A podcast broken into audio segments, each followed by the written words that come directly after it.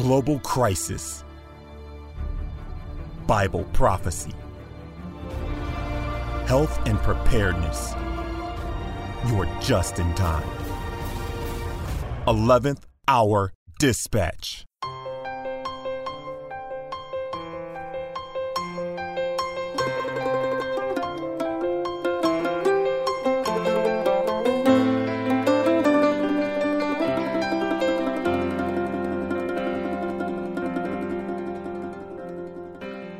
Father in heaven, I know it's a sad, sad fact that very, very few, even professedly Christian families, open the Word, have prayer other than at mealtime. Such sobering statistics about the busyness and uh, mundane lives that we live that aren't infused with the power and joy of Jesus Christ.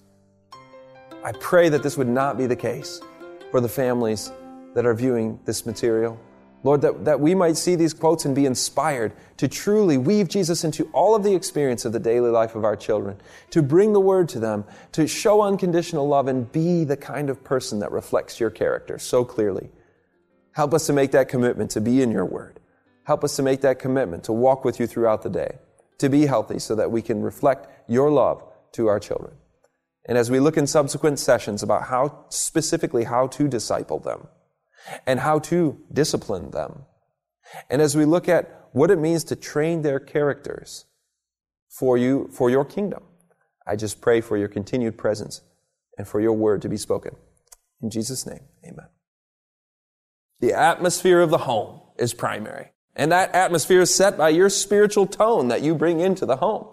We should never be short or rude to our children. We've got the golden rule. Do to others as you would have them do to you. Children are others. They are human beings. They are actually our brothers and sisters in Christ, if you think about it that way. They are the younger members of the Lord's family. He's our Father. They're our brothers and sisters who've been entrusted to our care, and we have to treat them with the utmost respect and regard. Few realize the effect of a mild, firm manner, even in the care of an infant. The fretful, impatient mother or nurse creates peevishness in the child in her arms, whereas a gentle manner tends to quiet the nerves of the little one. Isn't that lovely? The atmosphere of the home, the treating of kindness. There, there's a whole bunch on that in discs five and six, uh, which is interviews, just wonderful, wonderful interviews from parenting experts on that. And they talk about kindness and respect. And yes, I know that this is a stressful job. And so how do you keep that cheerful attitude? One thing that I've learned is a statement from Spirit of Prophecy, actually, that says that a A, a good respiration soothes the nerves. Good breathing, deep breathing from the diaphragm. That soothes the nerves. Now, science shows that there's actually a nerve up in the upper back part of the neck here that links into the limbic system of the brain. The limbic system is where you have all your emotional, you know, stress and everything. That that nerve, the dorsal vagal nerve, actually soothes or calms when you de- breathe deeply. So this statement from the nineteenth century is validated by modern science. So just one tip, use deep breathing. Be sure to be walking with the Lord throughout the day, and you'll have that cheerful atmosphere in the home. Which brings us to another finding. Successful parents love their child unconditionally.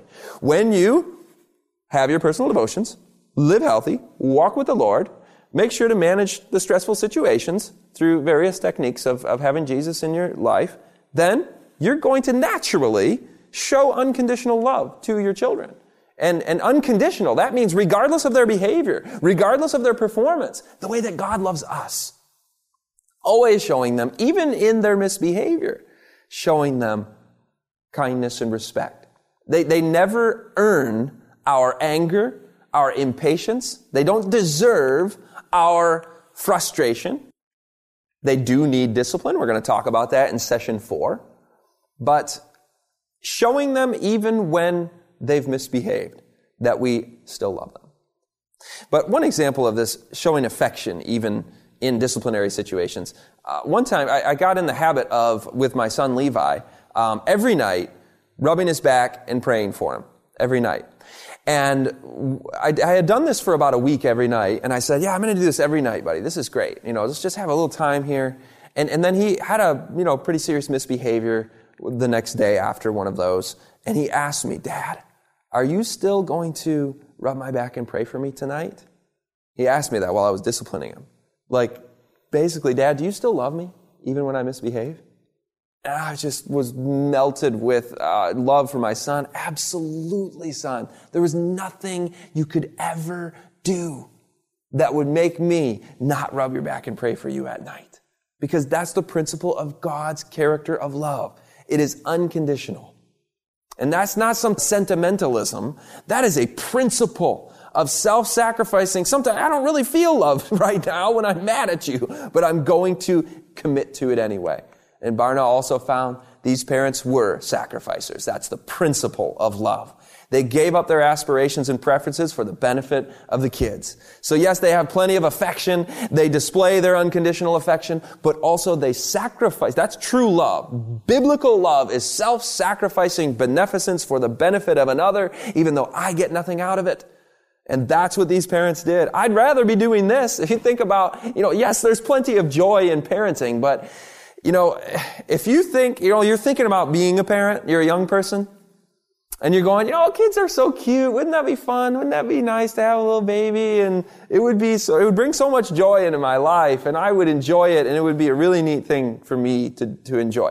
Find a career right away, if that's your thinking, because being a parent is a daily, rigorous act of self-sacrifice. Yes, there's tons of joy. I don't want to take that away. But you don't become a parent for the fun of it, okay? Uh, when, what children find enjoyable isn't always the same as what parents find enjoyable, just as an example. You know, when you're an uncle or an aunt, you're playing with your nieces and nephews, it's kind of fun, but by the, like, fiftieth time that your two-year-old asks you to do something again, and, you know, Adventist Home, page eighteen, says, make the children's lives as happy as possible. We love our children not to get something out of it. It's self-sacrificing. You got the idea. Fathers should unbend from their false dignity and deny themselves in order to mingle with the children, sympathizing with them in their little troubles, binding them to their hearts by the strong bonds of love, and establishing such an influence over their expanding minds that their counsel will be regarded as sacred. And by the way, another result of personal devotions, living healthy, walking with God, is that you're going to start talking about God and, and experiencing Christ in your day with your children. This is what Barna found in his research. Successful parents engage in what he called God talk. In other words, they talk about God. They weave the Lord into their daily experience. It's not something that, you know, there's a compartment for spiritual and religious things over here, and then there's the rest of my life here, and occasionally we open that door and go there, and then we come back. No, it's all one and the same. Life is with Christ. I walk with God. Christ is a str- not a stranger in their homes. His name is a household name. Show in your life that Jesus is everything to you. So you talk about him. He's everything to you. You help them to weave Jesus into their experience. And when your children do wrong, Uh, she may present as a reproof the words of God. So the words of God are woven into even those disciplinary moments. Avoid tedious remarks, by the way. Short remarks and to the point will have a happy influence. If much is to be said, make up for briefness by frequency. So we are frequently bringing up the Lord. We are weaving him into our experience. We have him as a household name. We're to pray with our children. We're to, we're to talk about Jesus all the time. Not just during moments where, where we feel it's the proper spiritual time. Our family keeps a prayer journal, and every time that something occurs where we feel we need to pray, and sometimes Levi will say, we should pray about that. And so we'll write it in the prayer journal that we prayed for something, and then we will see that it was answered, and we'll, we'll have a column asked and a column answered. And it's amazing when children pray how much of those get answered in miraculous ways. Uh, one example just happened last week, right before I came here. Uh, for the second year in a row this happened. I'll tell you what happened last year, and then it happened again last week, but last year's story is a little better. We were digging our carrots up, pulling our carrots up for the year, because we, we grow, you know, garden beds here. We had about a hundred-foot bed of carrots. This year we had a hundred-foot bed and another half. And last year we were, we were pulling these all up, and we were snipping the tops off, and we were getting the bins of sand out and putting the carrots in the sand. And early in the morning when we had set out to do this as the big day before the frost comes, you know, it's a big deal, and you got to have the weather right because you can't have it raining on the carrots or you put them in the sand wet and they're going to get ruined and not store well in the root cellar. So we want a dry day, dry them in the sun a bit, and we just prayed, Lord, please hold off the rain, because there was rain in the forecast. It was supposed to be a rainy day. But then right after this, it was going to get really, really, really cold, and, you know, we wanted to get them out of the ground and get them in the root cellar and start eating them. So we prayed. And it didn't rain. all day.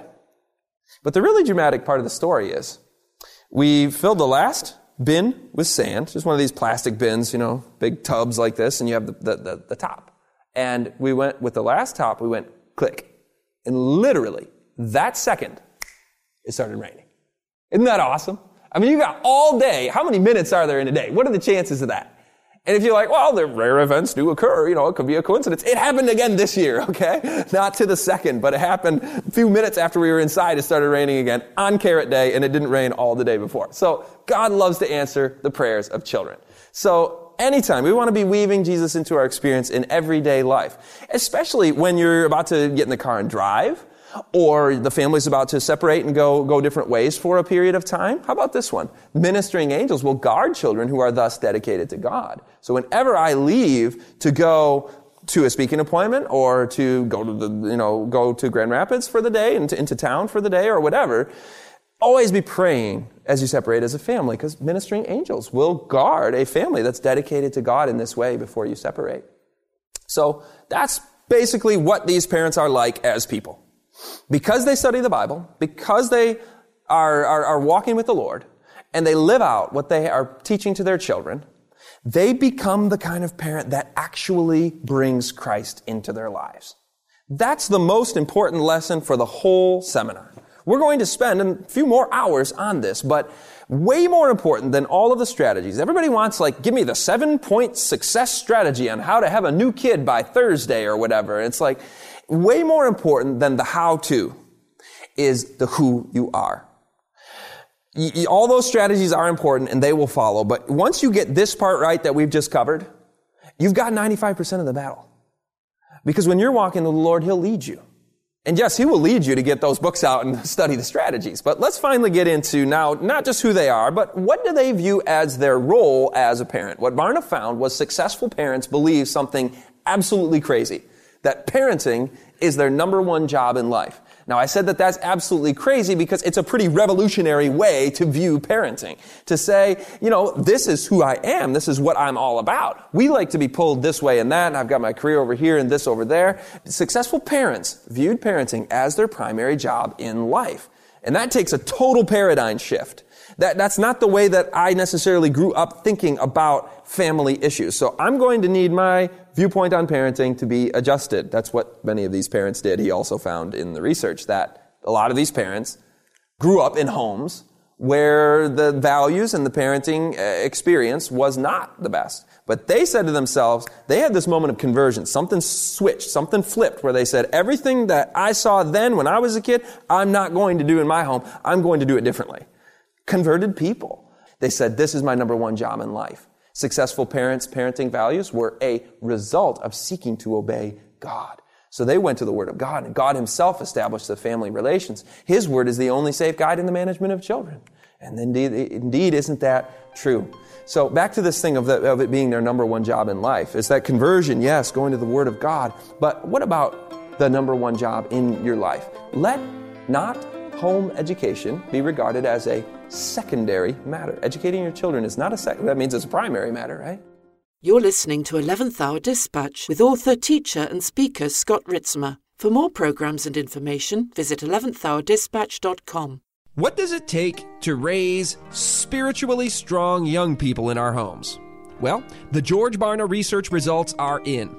Parents who have had actual measurable success, who have raised their children to become solid Christian young adults, these parents actually spent hours per day in dialogue with their children. They were good listeners. They actually spent large quantities of quality time investing in their relationship with their kids. Any parents with children in the home need to know this. Write down the D V D title and share it with them right away. It's called How to Raise the Remnant.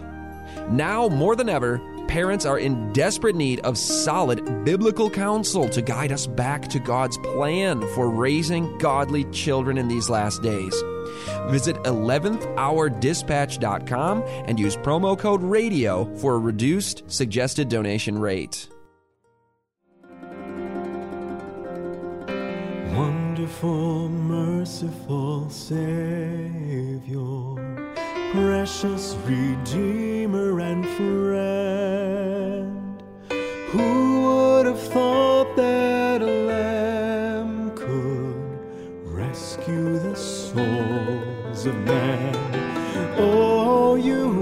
rescue the souls of men.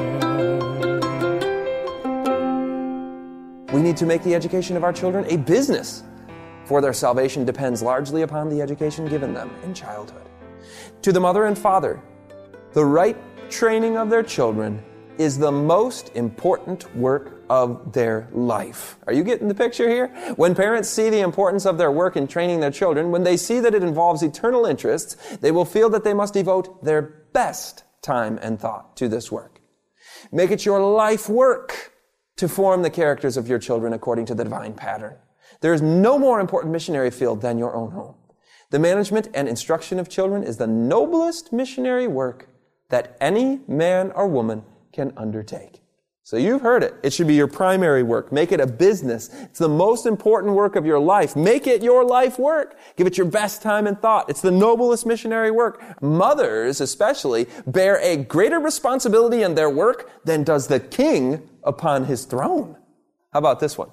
How sad it is that many parents have cast off their God-given responsibility to their children and are willing that strangers should bear it for them.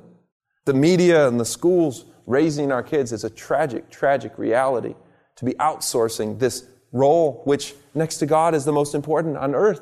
An angel could not ask for a higher mission. How tragic it is then that we send them off to be raised by others. If you ignore your duty as wife and mother and hold out your hands for the Lord to put another class of work in them, be sure that He will not contradict Himself. He points you to the duty you have to do at home. If you have the idea that some work greater and holier than this has been entrusted to you, you are under a deception. Now, I would never say that to somebody from my point of view. I'm only sharing with you what inspiration says, and it confronts us straight in the eyes here. It says, if you are under the deception that the that the feminist movement brought to women, saying, oh, if you're a mother, then you're just some sort of uh, oppressed, Uh, you know, social construct of this thing that is not even real. And women should break the bonds of these uh, socially oppressive institutions like motherhood and, and put the kids in the daycare and the school and, you know, have a career and, you know, that whole lot. You are under a deception if that is the mindset of the mother.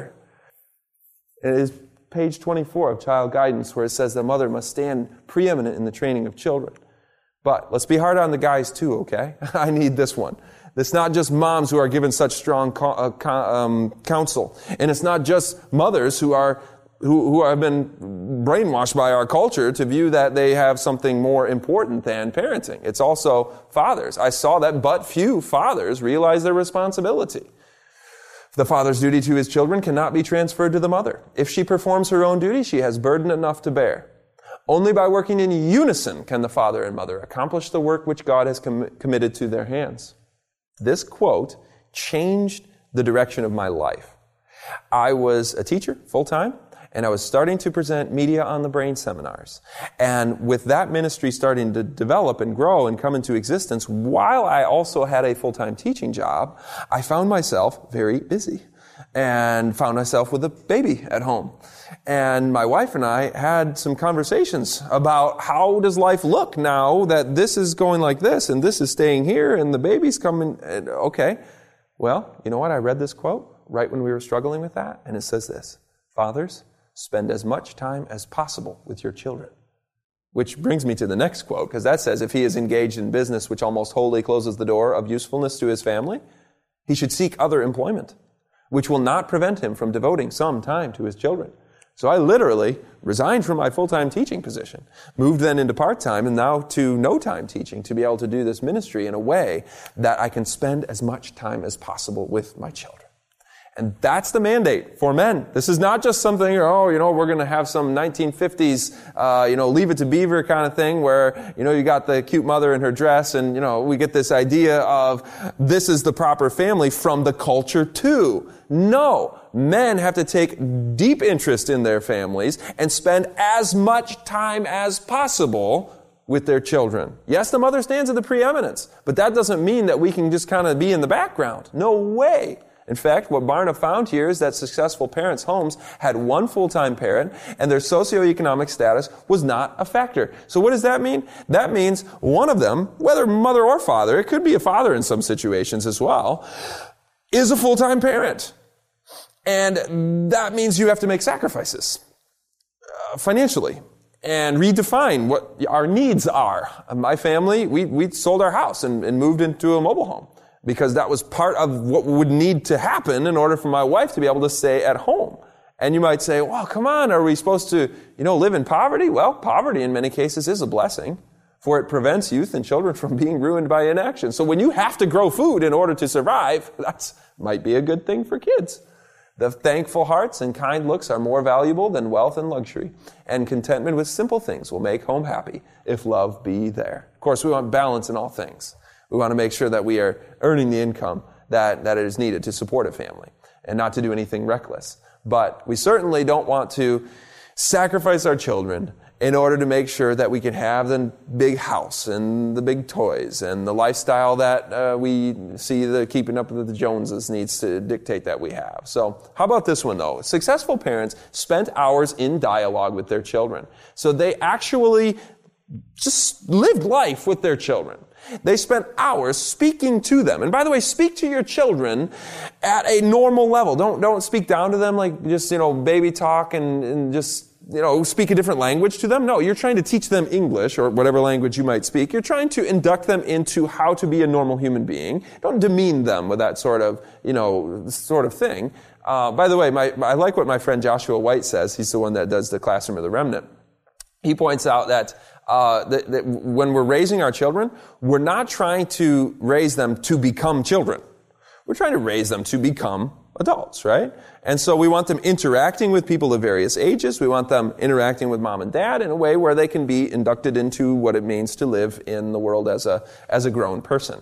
And so these parents talk with them hours per day. My wife pretty much spends her life talking with our two, Levi and Silas. They just do life together. And that's going to be what's absolutely best for the kids. And, and, and Barna also found in that vein that successful parents invested enormous quantities of time, of course, with their children. So quality time and quantity time. You have to have both. It has to be good quality time, and there needs to be lots of it. Hours in dialogue. By the way, if you're talking dads and sons, it takes a while with a lot of guys sometimes in order to get hours of dialogue going. So this is serious investments of time. Speaking to fathers, cultivate friendship with them, especially with your sons. In this way, you will be a strong influence for good. I'll tell you, there are four words that absolutely changed my son Levi's day. When I say these four words, his face lights up and his eyes beam with joy. And the words are one-on-one time. Or you might say that's one hyphenated word, whatever. When I say one-on-one time to my son, Levi, we're going to have one-on-one time. That's code for Dad and I are going to do something special together. I've got an awesome story about that, but I'm not going to tell it right now because I tell it in the subsequent uh, interview series uh, on, on, that's going to be disc five and six. But nonetheless, in Child Guidance, page two seventy-one, it says that the hearts of the parents and the children need to be welded together. I have learned a lot about parenting from my friends Paul and Carolyn Rain. They have a series called The Connected Family, and it's a it's a rather lengthy series, but they spend half of it, literally the first half, just on this theme of how to be connected with our children by spending time together, by finding quality time, by having family time, by, by how to just form that bond and be connected with our children. If training our children is just some sort of disconnected thing of, you know, order and, and, and just, you know, commands, you know, there, there needs to be that. But if there's not the connection there, that's, that's not going to work. It's the same way with our relationship with God. He gives us commands. He is our Lord. There is authority. But also, Jesus is the friend of sinners. He is our brother. He was not ashamed to call us brothers. No time, says the Father. I have no time to give to the training of my children, no time for social and domestic enjoyments. Then you should not have taken upon yourself the responsibility of a family.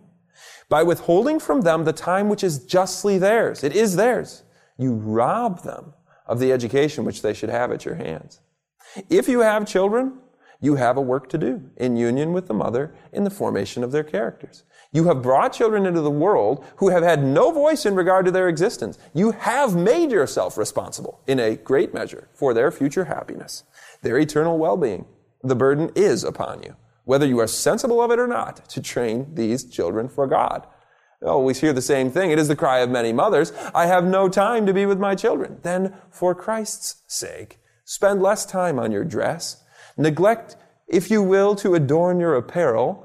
Neglect to receive and make calls. Neglect, neglect to cook an endless variety of dishes. Neglect to keep up on Facebook posts. Neglect to watch T V. Neglect to be on your phone. Okay, I added those, but let's continue on with the quote. But never, never neglect your children. What is the chaff to the wheat? Let nothing interpose between you and the best interests of your children. My wife wanted to share something about this. She said that many times we just commit, we overcommit, we do try to do too many things, and we try to be all things to all people and be involved with the church and the sisters and the extended family and the, the all these people need a lot of things, and we have a lot of relationships and we have a lot of commitments and, and contacts, but you know what? You can't be all things to all thing, all people, but you do need to be pretty much all things to your children. And that means cut out everything else from your life that impedes this work from being done. Let not a mother allow her mind to be occupied with too many things. She must allow nothing to divert her mind. Not until the final settlement, when the cases of all will be decided and the acts of our entire lives will be laid open to our view in the presence of God and the Lamb and of all the holy angels, will parents realize the almost infinite value of their misspent time. The right conception of God through the knowledge of Christ who died that we might be saved should be impressed upon the children's minds. You may think, parents, that you have not time to do all this, but you must take time to do your work in your family, else Satan will supply the deficiency. Cut out everything else from your life that prevents this work from being done, and train your children after his order.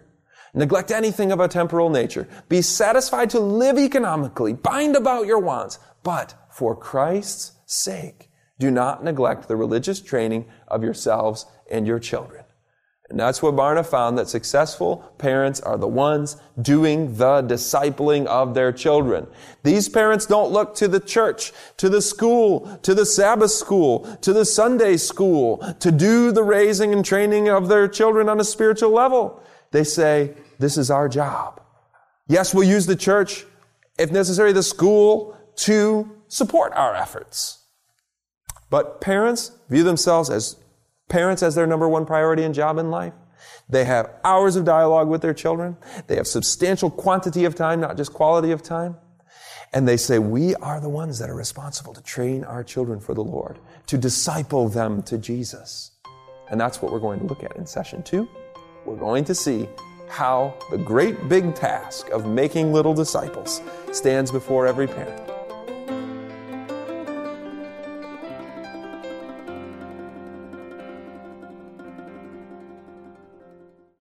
To financially support this broadcast, visit eleventh hour dispatch dot com.